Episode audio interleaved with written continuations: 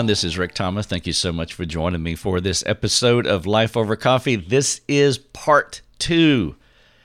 I just finished part one. It's episode 334. It is an interview that I did with Barbie Blackert, a theater dramatist, production person. Her and her husband, Hardy, they have been in drama for over 30 years and they put on productions at their local church and been doing that for a long time. The question that I ask her is Is the TV series, The Chosen, about the lives of the apostles, which obviously Christ is the central figure of that TV series. It is a multi a multi season show. Not sure how many seasons they're going to have, maybe seven. But there is a, a, problem with, with some folks that say that any depiction of Christ is a violation of the second commandment. And so I did an entire podcast interviewing her, asking her her perspective on that. She says she has no problem watching it, and a lot of other people agree with her, of course, because the TV series has been wildly popular. But then there is an argument on the other side of the aisle that says it, it, it is breaking the second commandment. And so we talked about that, and she shared her perspective. But in that episode, I did not share a lot of my perspective, and so that this is what this episode is about. And so this is episode 334, part two I'm going to have both of these podcasts inside the show notes of episode 334. And so if you go to episode 334, you can listen to my interview of her. That would be number one. And then you can listen to this podcast, of course, where it's my perspective. And and I'm taking the position that it's okay to watch. It's okay for me to watch The Chosen. And so if you want to read, go through my outline, I have it here. Again, it's in episode 334. I'm going to share my outline with you right now. Point number one is conscience. And basically, that is you're free to watch and you're free to abstain. It's quite that simple. You do not want to defile your conscience. And so you want to listen to your conscience. Maybe your conscience is wrong. Maybe your conscience can can change. All of our consciences do change. And, you know, for example, there was a time when I believed that the King James Bible was the only English speaking Bible that you could read in all other Bibles, it would be sin to read. And that was a conscience issue. Uh, there are people have a conscience issue that you should not listen to uh, drums in a church worship set, and that's their conscience condemns them. And so, and maybe their conscience could change, or conscience is moldable. And so, as of this point, if your conscience condemns you and you say you can't watch the chosen because it's breaking the second commandment, then you cannot watch the chosen. We want to honor what Paul was teaching us in 1 Corinthians 8 about the Jewish believers who believed it was a sin to eat meat. Some people have knowledge, but we want to make sure our knowledge does not make our make us arrogant, and so we want to be careful in how we exercise our liberty. I do have a one hour webinar in these show notes on how to make a decision. And of course, part of decision making has a lot to do with the conscience. And you can freely watch that webinar if you wish. Point number one here the conscience. Some people are free to watch, and some are free to abstain. Point number two is condemnation. And under this point, I just appeal to all of us to be careful with how we think about people who believe and practice the Bible differently than we, the, the way we do. Knowledge does puff up, knowledge can make a person arrogant. And I've heard some very harsh comments from mostly from reform and I am reformed by the way just to let you know what where my theological leanings are I am Reformed. And I've heard a lot of harshness that has come out of the Reformed camp toward people who are free to watch The Chosen. Some very strong language. And I would just appeal that, that ask, ask God to help you to dial that back uh, because there are people who truly do love God. They worship God. They don't want to defame Him in any way. And some of you might need to just recall where you were uh, 20 years ago and some of the things that you believed then when you were right. Uh, I was way right. I was totally right. I was completely right as an independent fundamental Baptist. And then I became reformed and now I'm a different kind of right. And so there is a thing called progressive sanctification. And so you want to be careful.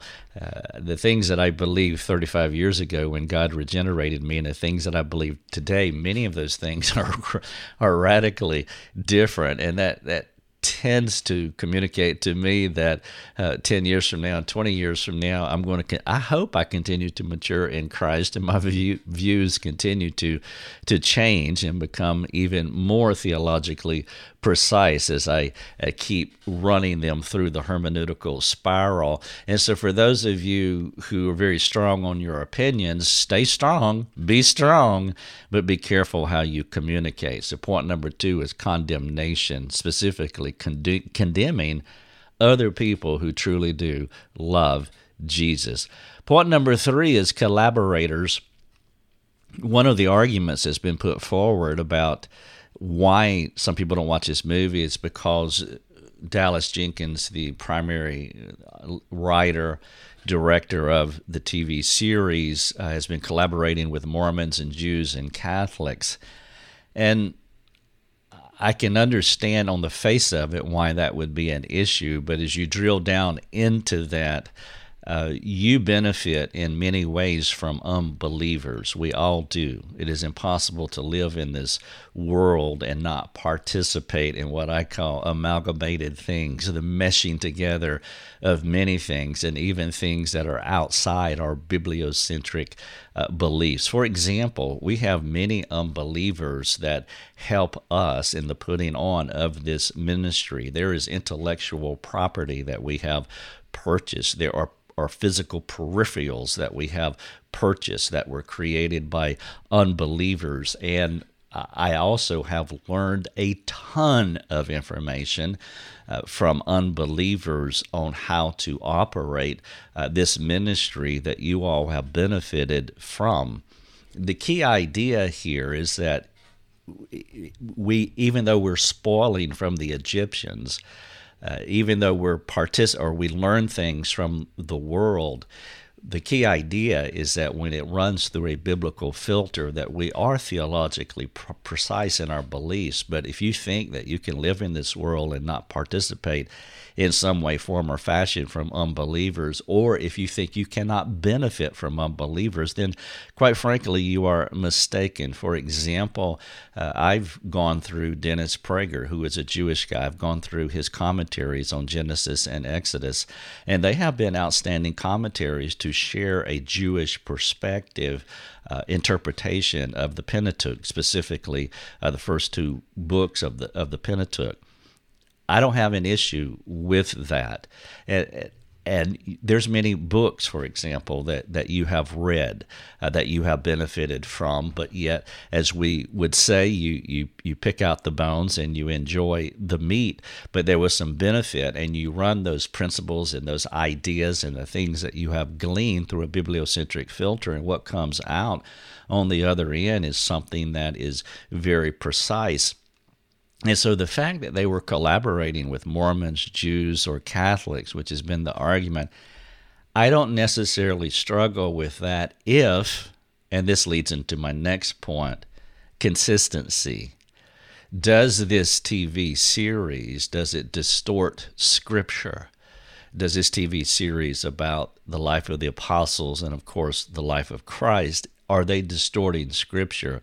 And so far with what I've seen, they have not. I mentioned in the last episode, my interview with Barbie, that I don't care for the Passion of Christ because there was, it, it, it do, in my view, it does distort Scripture because there's a lot of uh, Catholic uh, teaching in uh, that particular movie.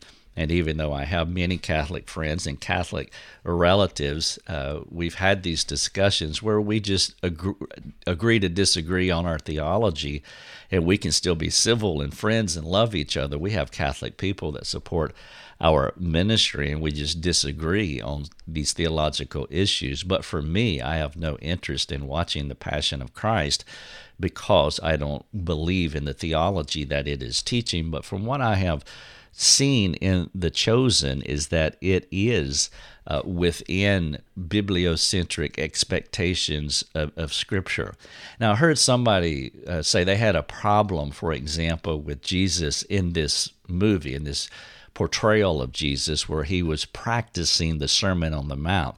And they said that Jesus would not practice the Sermon on the Mount. But, and I didn't I don't think that I saw the scene, or maybe I just don't remember it, but he was pre- preparing the Sermon on the Mount and he was maybe saying something, said, Oh, no, that's not right. Let's do this. And let's, you know, something like that. Uh, he was writing, he was crafting his sermon. And they said, well, Jesus just would not do that because he is Jesus. And well, actually, he would do that because Jesus was 100% man. And a person that doesn't think that Jesus could learn something as humanity, well, I mean, that's what Luke was saying in chapter 2 that he he was growing and he was learning and he was maturing. He was 100% man. The theological teaching here is the hypostatic union that Jesus was 100% man, 100% God. It is a mystery for sure, but he was not 98% man and 2% God because that would be an uh, adulteration of the gospel. He was 100% man. He took on form of a man and he became like us. Therefore, he grew in his understanding and knowledge as a human. And the person, and I don't even remember who it is, it doesn't matter. I think it was on Facebook, but they were struggling with this point. How could he practice? Well, because he was he was a human. I have prepared thousands of messages in my life. I've done these podcasts thousands of times and I, I, did one just the other day, and it took me 12 hours to produce to, to actually do the podcast because I just couldn't get it right. I was doing a webinar, doing a one hour webinar, and just the actual recording of it, it took 11 hours. I'm sorry, it took 11 hours because I just could not get it right. I just could not get get the flow right in my humanity. Uh, there, and and that's to portray Christ like that is actually portraying His humanity he was like us. And so to say that he didn't practice the Sermon on the Mount, uh, that he didn't uh, have forethought and just sit down and plan and think through what he was going to say, I think is complete, completely within the realm of imagination to think that he was trying to get this right. And he did want to get it right because he was 100% man. And so, my point here, these last two points, was about collaborators and consistency. To collaborate with Mormons and Jews and Catholics, I don't necessarily have a problem with that as long as it is consi- long as they stay consistency and consistent and don't distort Scripture. And what I've seen so far is that they haven't distorted Distorted scripture. So I've talked about conscience. You're free to watch you're free to abstain. I talked about condemnation. Please be careful how we talk about others. Point number three collaborators. I don't necessarily have an issue with that if point number four is in play, which is consistency, and they say stay within biblical bounds, which, again, so far, what I've seen, they are Passion of the Christ, not so much. Point number five is creeds and catechisms. I've heard this argument as as well. For example, the Westminster Catechism, there is the longer and shorter catechism, and they were finalized around 1647. About 400 years ago, uh, this the Catechism, the Westminster Catechism, the shorter and longer, comes out of Reformed uh, tradition it, and what it is is just a series of questions and answers. So, so the shorter catechism is quick, bulleted uh, question, answer, question, answer, question, answer, and it's actually excellent. And I would encourage any parent to to work their children through the shorter catechism. Uh, to, to ask these questions and answer them, or for their children to learn these things. Uh, it will really ground them in theology. It is excellent. The longer catechism is typically used for the training of folks who are going into uh, Presbyterians. When I say Reformed, it's not just Presbyterians, but to give you an idea, uh, Presbyterians who are going into ministry, uh, they must know the Westminster Catechism. And so at one point in the catechism, basically it says, and this is where they get that it's breaking the second commandment, the images of, of Christ. And so they use the catechism as their argument. Now, that's problematic. I mean, the catechism, in a sense, is just a commentary. It is a 1650 commentary on on the Bible. It's not binding, and neither is it revelatory. If you if you're just if your only argument is a catechism or a creed. By the way, creeds creeds come along in the church, and they they're throughout church history. And the reason that there would be a creed is because there is a particular problem in the church, and the divines get together and they hammer out a creed to be able to answer whatever heresy is going through the church. And, and these creeds and catechisms are really awesome, they're really fantastic. But they're not revelation and they're not binding, and you want to be uh, careful. And if your only argument is that the Westminster Catechism, you know, says that it's wrong, that's not even exegesis. I mean, there's no exegesis of, of the text of, this, of, of, Exodus 20 or Deuteronomy 5. It's just a blanket statement that this is wrong, therefore you shouldn't do it. And so it becomes binding, even though it's non not revelatory. The other issue with the Westminster Catechism is that the time in which it was written, that it came about, they were neck deep in confronting the Catholic Church, which was very much into idol worship, the Catholic Church. And so you have to at least give a courtesy nod that part of the presupposition for this point about the breaking of the second commandment and the creation of carved idols uh, has something to do with the Catholic Church, who are very much into three dimensional figures. And so that factors in there as well. And by the way, when I started this podcast, I don't know if I told you that I have a cold. My voice is shutting down, and so I'm going to see if I can make it all the way through. And I do apologize for the huskiness of my of my voice, but that's why it is sounding uh, different. And so part of the argument has been creeds and catechisms there's some validity and there's we want to read them we want to discern them we want to respond to them and, and we, we want to hold them dearly to us but we want to be careful that if the catechism becomes our exegesis if that becomes our only argument then we've actually elevated the catechism to the place of inspiration. And what we want to do is go back to the text and see exactly what the text says as opposed to what some divine said about the text in 1650. And that leads to my next point is a chiastic or chiasm. Exodus 20, verse number 4. Uh, actually, it's we break it into this the first and second, third, fourth, fifth commandment but if you read it in context, Exodus chapter 20, verses 3, 4, 5, and 6 is a chiasm. It's a chiasm. It's a chiastic structure. And that is how the second commandment is laid out. Now, I have a link here that actually gives you a presentation of the chiastic structure of Exodus of, of the second commandment. And I would encourage you to go to these show notes in episode 334. Click on this link and go out and read what this particular writer is presenting pictorially and also the explanation of, of the second commandment and that you would read this chiastic structure. A chiasm, what it is, is a literary device, and the Bible is full of chiasms. And it's just an outstanding way of communicating, it's an outstanding way of writing, and it really gets your point across. And what a chiasm does, you can kind of look at it like the letters A, B, B, A.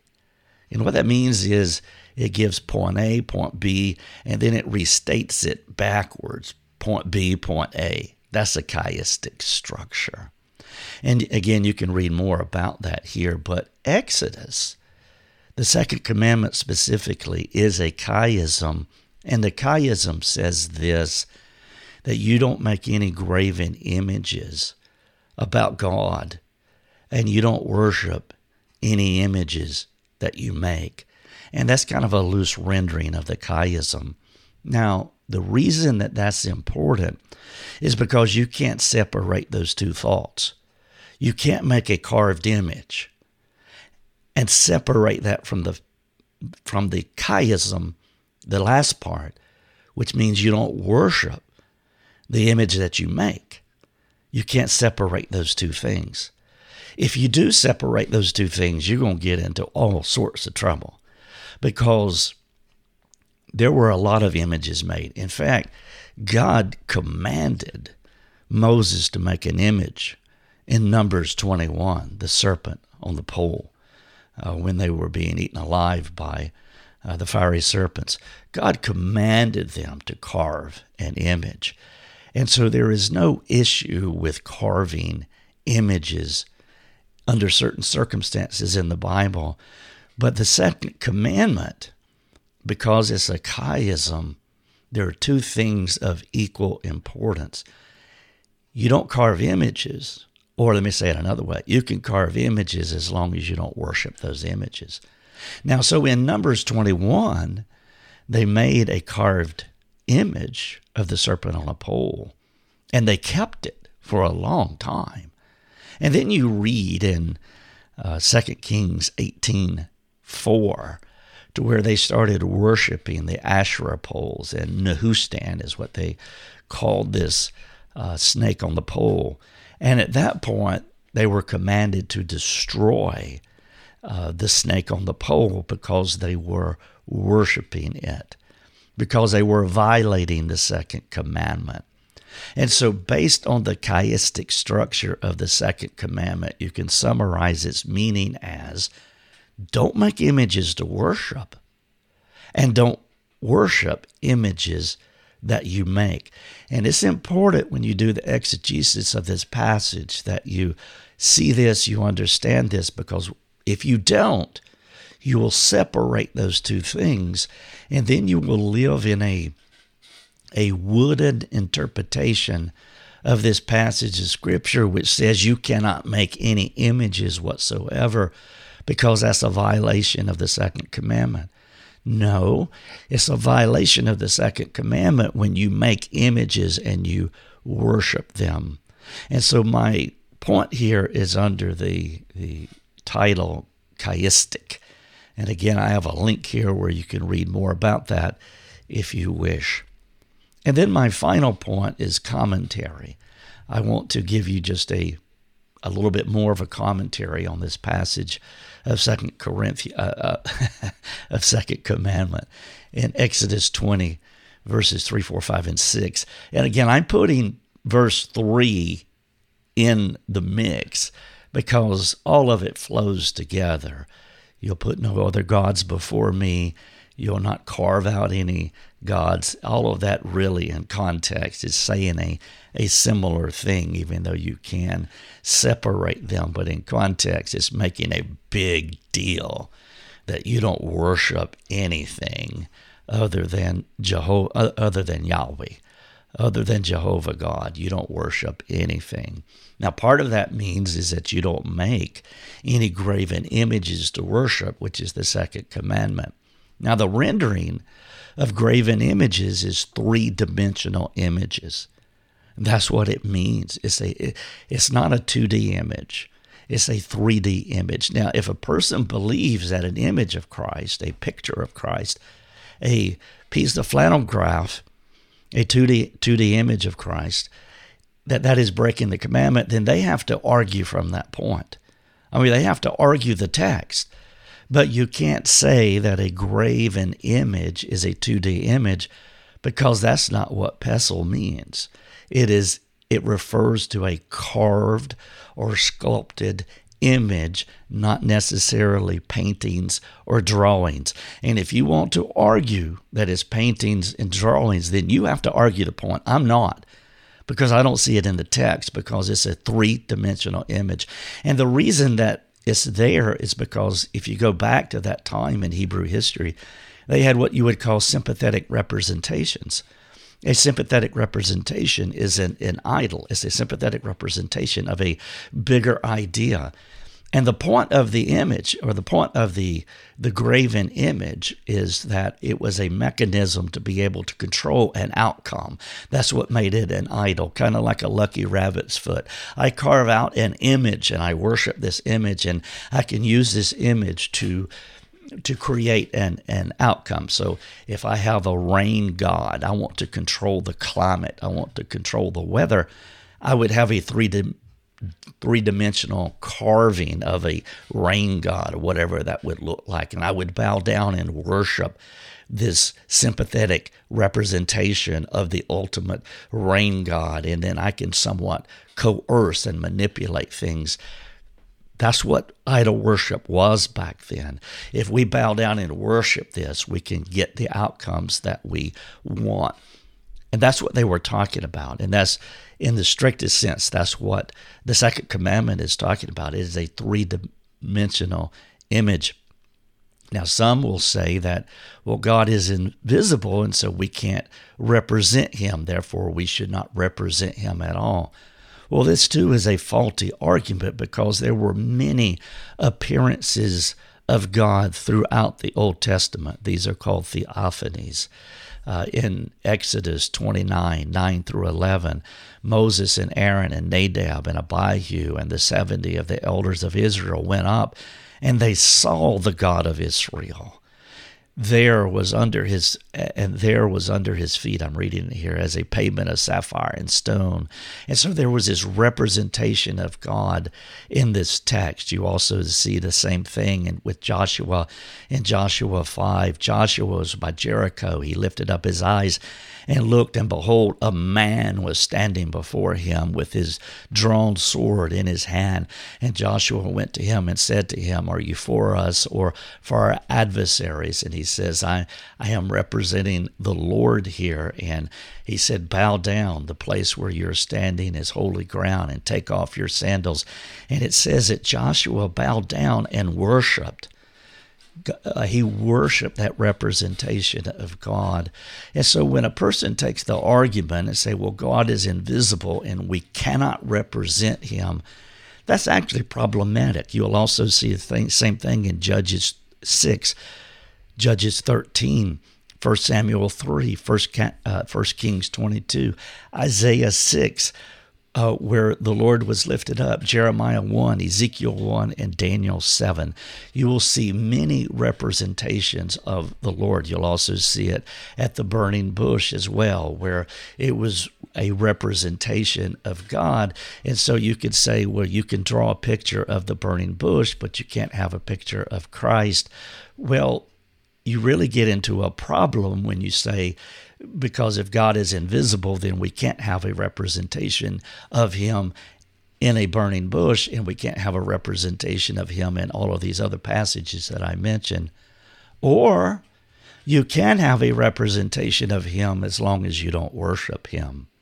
And that is the idea of Exodus 20, uh, Exodus 20, verses 4 through 6. It's a chiastic structure where both things have equal value. You do not carve out three dimensional images and you do not worship them. And when you hold those things together, well, then you're free to try to represent God in, in ways that are appropriate. And in my view, I don't see any problem with uh, the writers of The Chosen presenting a, a picture of Christ and, and their uh, their perspective of, of acting out the four gospels as long as they stay consistently within the narrative of what scripture teaches unlike what i believe the passion of the christ. Now it could be as we move farther into the chosen that they do get biblically out of bounds and that would be a problem. So those are my points. Number one it's a conscience issue. You're free to watch free to abstain. Number two condemnation be careful how you think about people who have an opposing view. Number three, collaborators. It's hard to live in this world without collaborating with God's mercy is on the believers and unbelievers. Consistency. Are we being within biblical boundaries. Creeds and catechisms, they're very helpful, but they're not binding or revelatory. Number six, chiastic. There's a chiastic structure here. And then I've given you a brief commentary, and you can look at my notes here. If you want to talk about this, we'd love to chat. Come to our forums and, and we'll discuss this or anything else that's on your mind. You have been listening to Life Over Coffee with Rick Thomas. If you have a question for Rick, you can let him know by sending him a note through his website, rickthomas.net. That's rickthomas.net. Thanks for listening. Enjoy your coffee.